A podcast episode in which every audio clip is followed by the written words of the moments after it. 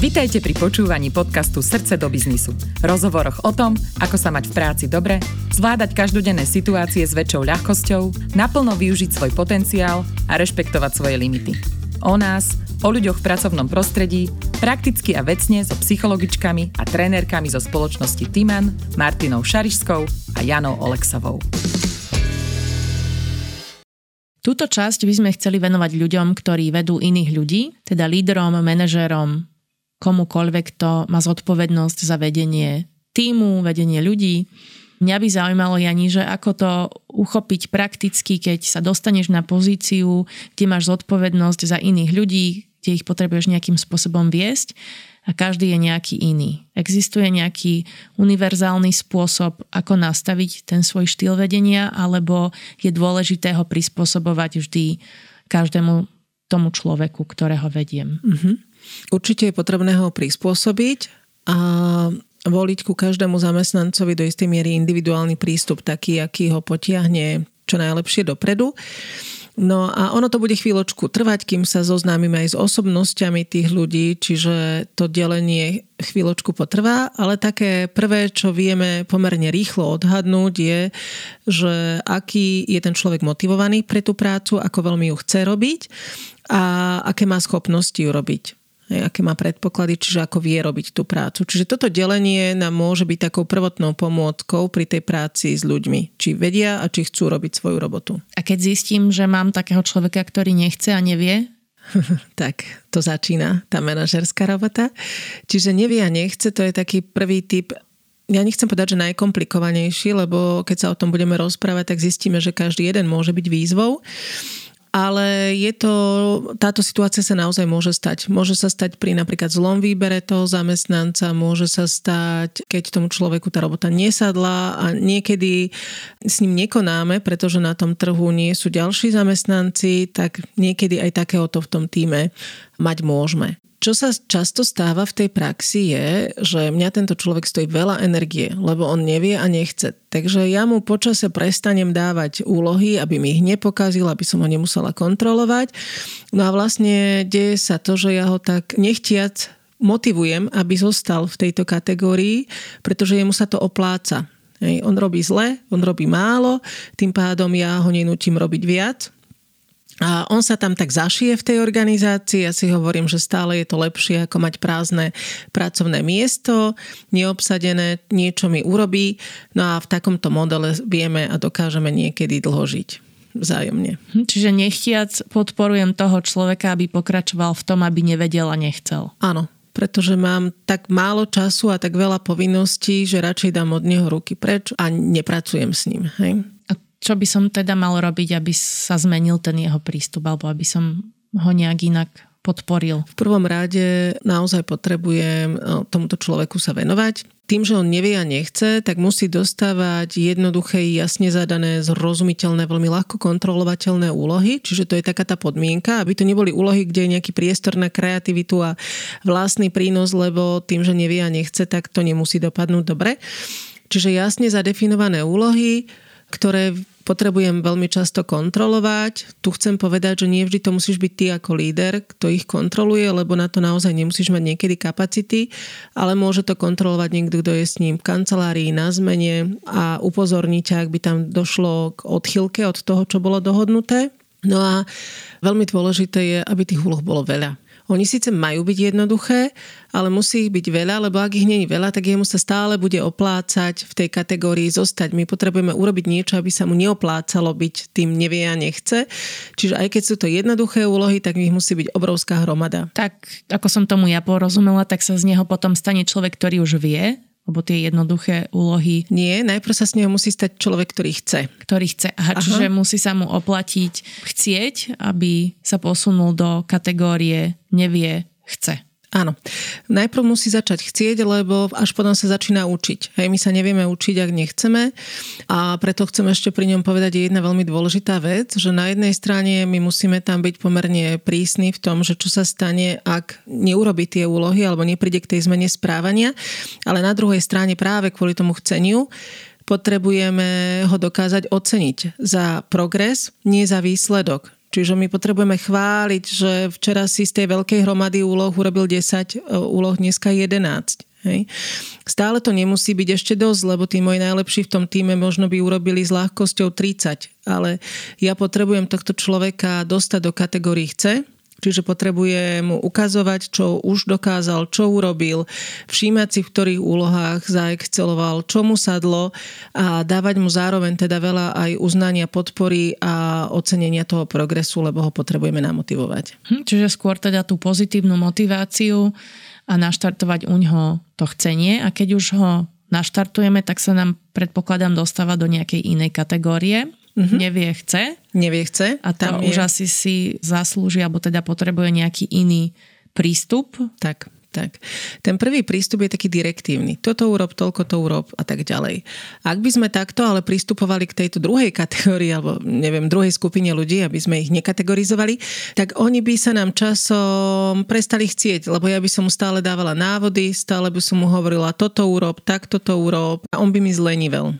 Čiže pre ľudí, ktorí už naštartujeme a chcú, ale zatiaľ nevedia, potrebujeme už im dať trošku viacej priestoru, aby aj sami nachádzali riešenia, ale stále pozor tým, že on nevie, tak to musí byť pod našim vedením. Preto tento štýl sa volá aj koučovací, takže potrebujem toho človeka no, mu nechávať priestor, aby uvažoval nad tými riešeniami, aby ich prinášal, ale stále som tam s ním. Stále ho kontrolujem, stále ho počúvam, stále s ním ako keby nahlas uvažujem, aby som videla, k čomu sa dopracoval, pretože aj jeho to môže veľmi demotivovať a sklamať, keď on investuje tú svoju energiu, iniciatívu a pokazí veci, takže by nám ľahko prepadol naspäť. Mhm. Čiže koučovací štýl vedenia skôr teda otázky, pomáham mu hľadať vlastné odpovede, možno aj spätnú väzbu veľa v tejto kategórii poskytovať. Áno. Aj spätnú väzbu, on sa rád učí, že on už chce, takže vie sa učiť od tých dobrých vzorov v organizácii, vieme mu dať mentoring, vieme ho dať do dvojice s nejakým šikovným kolegom, lebo je v tej učiacej sa fáze, čiže mu dávame veľa podpory učenia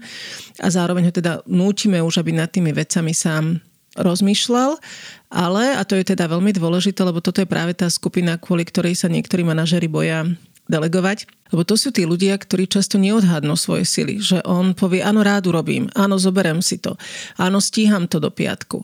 A potom ty štvrtok sa pýta, že stíhaš to, ale áno, jasne, stíham. Hej, a potom zrazu piatok prichádza, že nestihol som to. A to sa stane kvôli tomu, že on nevie. Že on nevie, aká tá úloha je náročná. On to nevie odhadnúť a často precení aj tie svoje sily. A potom ja si ako manažer poviem niekedy, že no sa neoplatilo, radšej urobím sám na budúce, to je jasné, jemu sa nedá veriť. Ale on len nemá skúsenosť s tým typom úlohy a teda môže sa stať, že to neodhadne. Čiže potrebujem ho nechať tvoriť, ale zároveň buď mu veľmi blízko a tá kontrola stále musí byť intenzívna. Mhm. Čiže pomôcť mu odhadnúť tú náročnosť tej úlohy, mať nejaké možno aj medzi deadliny, termíny, aby ano. sme zabezpečili, že sa to naozaj stihne. A keď sa to nestihne, nie je to z dôvodu, že by to ten človek nechcel urobiť, len neodhadol svoje síly. Neodhadol a t- zase tam ja potrebujem tými otázkami a tým coachingom uvažovať, ako to na budúce urobiť, aby to prešlo. No a preto som povedala, že každý má svoje úskalia, tento si pýta veľa času. Uh-huh. Toto je naozaj, že je niekedy ľahšie mu povedať o tých dverí, choď a urob to takto ako sa posadiť a uvažovať, ako by si to mohol robiť, ako o tom ty uvažuješ. No ale ak to človeka chceme naučiť, tak si potrebujeme definovať minimálne nejakú jednu oblasť, v ktorej ho potiahneme a v tej ho koučovať a v ostatných, keď nestíhame, tak ešte mu môžeme chvíľočku direktívne zadávať tie úlohy. No a to prichádzame do tej peknej skupiny teraz, predpokladám tí, čo vedia a chcú. Uh-huh. To sú tie naše hviezdy, ťažné kone, alebo ako ich volať, takí tí bez roboty? Áno, a toto je presne, Mati, najnebezpečnejšie, keď si my povieme, že toto je ten bez roboty. Hej?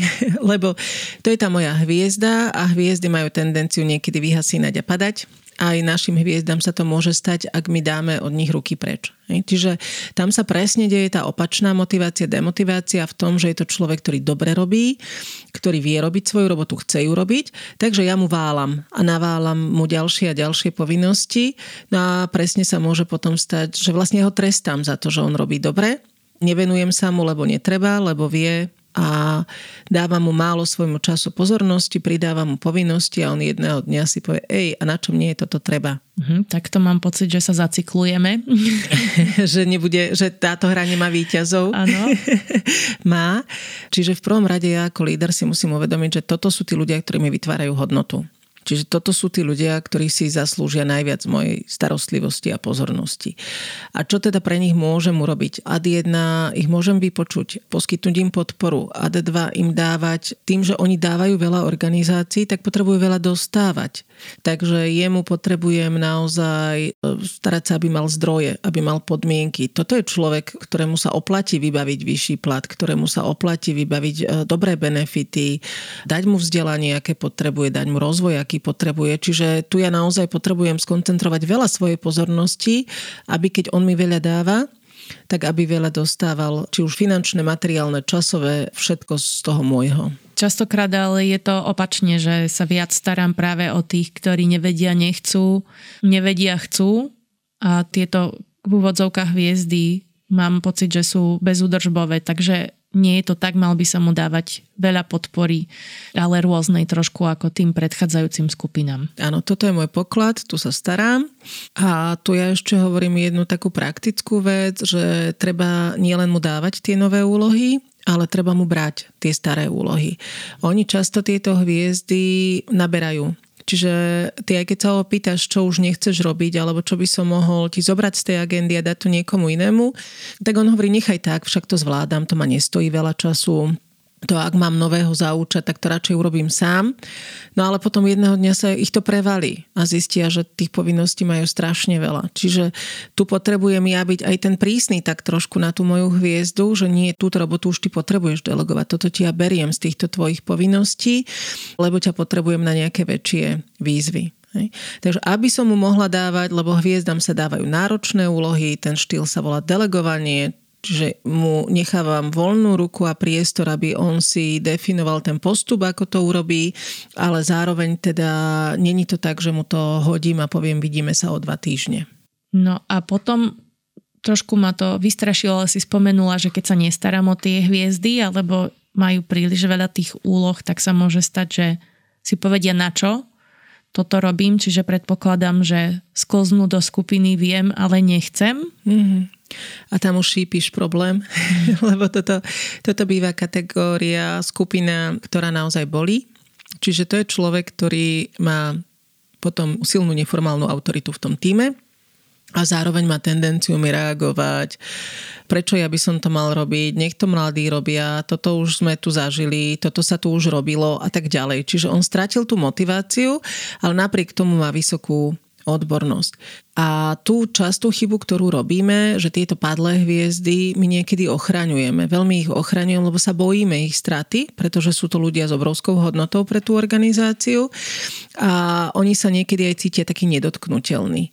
No a tam narobia škodu v tom, že keď príde mladý človek do organizácie, tak on nevie skopírovať tú tvoju odbornosť, tú znalosť, to prečo ja ťa chránim, ale veľmi rýchlo skopíruje to správanie. Čiže oni aj tých mladých naučia, že my nemusíme, netreba, to už nie je moja pracovná náplň, robím do výšky svojho platu a podobné výrazy, ktoré teda vôbec nepomáhajú celkovému procesu. Takže s tými padlými hviezdami treba niečo robiť. Nenapínaj. Čo? Čo s nimi? treba si uvedomiť, že tá padlá hviezda padla kvôli tomu, že mal pocit alebo niekde nejakú takú subjektívnu skrivodlivosť, že, že dával viac, ako mu tá organizácia vracala. Hej. Čiže môže sa to napríklad stať, že padne po tom, čo chcel byť šéfom a nedali sme mu tú pozíciu. Alebo príde nový šéf, ktorý už neocenuje tú minulosť a to všetko, čo pre tú organizáciu urobil. Čiže sú tam rôzne prípady, kedy sa to stane. No a to nám pomôže uvedomiť si, že my mu vlastne ten status v tej organizácii musíme vrátiť naspäť. Takže tieto padlé hviezdy vie naštartovať nejaký nový projekt, nová úloha alebo nová výzva, ktorá je spojená so statusom. Zaujímavý projekt, medzinárodný projekt, vyslanie na nejakú zahraničnú cestu, povýšenie, niečo unikátne, čo si tá organizácia váži a on rastie spolu s touto novou výzvou. Keď toto neurobíme, tak sa dostávame na začiatok do tej prvej skupiny? Tak ja ešte uzavriem tohto, ale ty už naznačuješ, čo sa nám môže stať. Čiže tento štýl sa volá naozaj podporujúci. Potrebujeme ako keby nájsť nejakú novú podporu, aby sme tú hviezdu vrátili naspäť, ale zároveň, a tu ja na to upozorňujem, že netreba, alebo sa netreba bať byť prísny. Ak mu nevieme nájsť tú novú výzvu, tak zároveň nemôžeme tolerovať to, že on nám tam takú tú kultúru nejakého nezáujmu alebo tej demotivácie začne šíriť. Hej? Čiže tu je opäť taká láskavá ruka na jednej strane, starám sa, aby ti tu bolo znova dobre a na druhej strane prísna ruka, že nie si tu nenahraditeľný v tej organizácii, lebo to je to, čo si ty už naznačila. Ak my dlho budeme predtým zatvárať oči, ak nenaštartujeme tohto človeka, tak on časom tú odbornosť stráti. On to vie, stráti, pretože tá doba je veľmi turbulentná, ide rýchlo dopredu a ak sa on prestane učiť, prestane brať výzvy, tak ani z tej nadobudnutej odbornosti sa nedá žiť celý život. Čiže sa nám prepadne, stáva sa s neho človek, ktorý už vlastne nevie a nechce a je to drahý človek, ktorý nevie a nechce v organizácii a to už máme naozaj, naozaj veľký problém. Jani, díky, že si nám to takto objasnila, čiže tá kategória nevie, nechce, tam treba dávať jasné, stručné veľa úloh, aby sme naštartovali tú motiváciu a teda ešte aj chváliť za to, čo sa mu podarilo, neporovnávať mm, s inými, pretože ten výkon možno nebude na začiatku taký vysoký, ale za čokoľvek, čo urobí dobre alebo čo sa podarí, treba chváliť. Ako sa volal tento prvý štýl vedenia? To je, skúšaš direktívny. Ano, direktívny. Dobre, potom sa prepínam, keď už chce, ale nevie, prepínam sa do koučovacieho štýlu, čiže dávam aj voľnosť, ale sprevádzam, pýtam sa otázky, pomáham zreálňovať tie nejaké časové termíny pre toho môjho človeka, dávam mu podporu, čiže koučujem.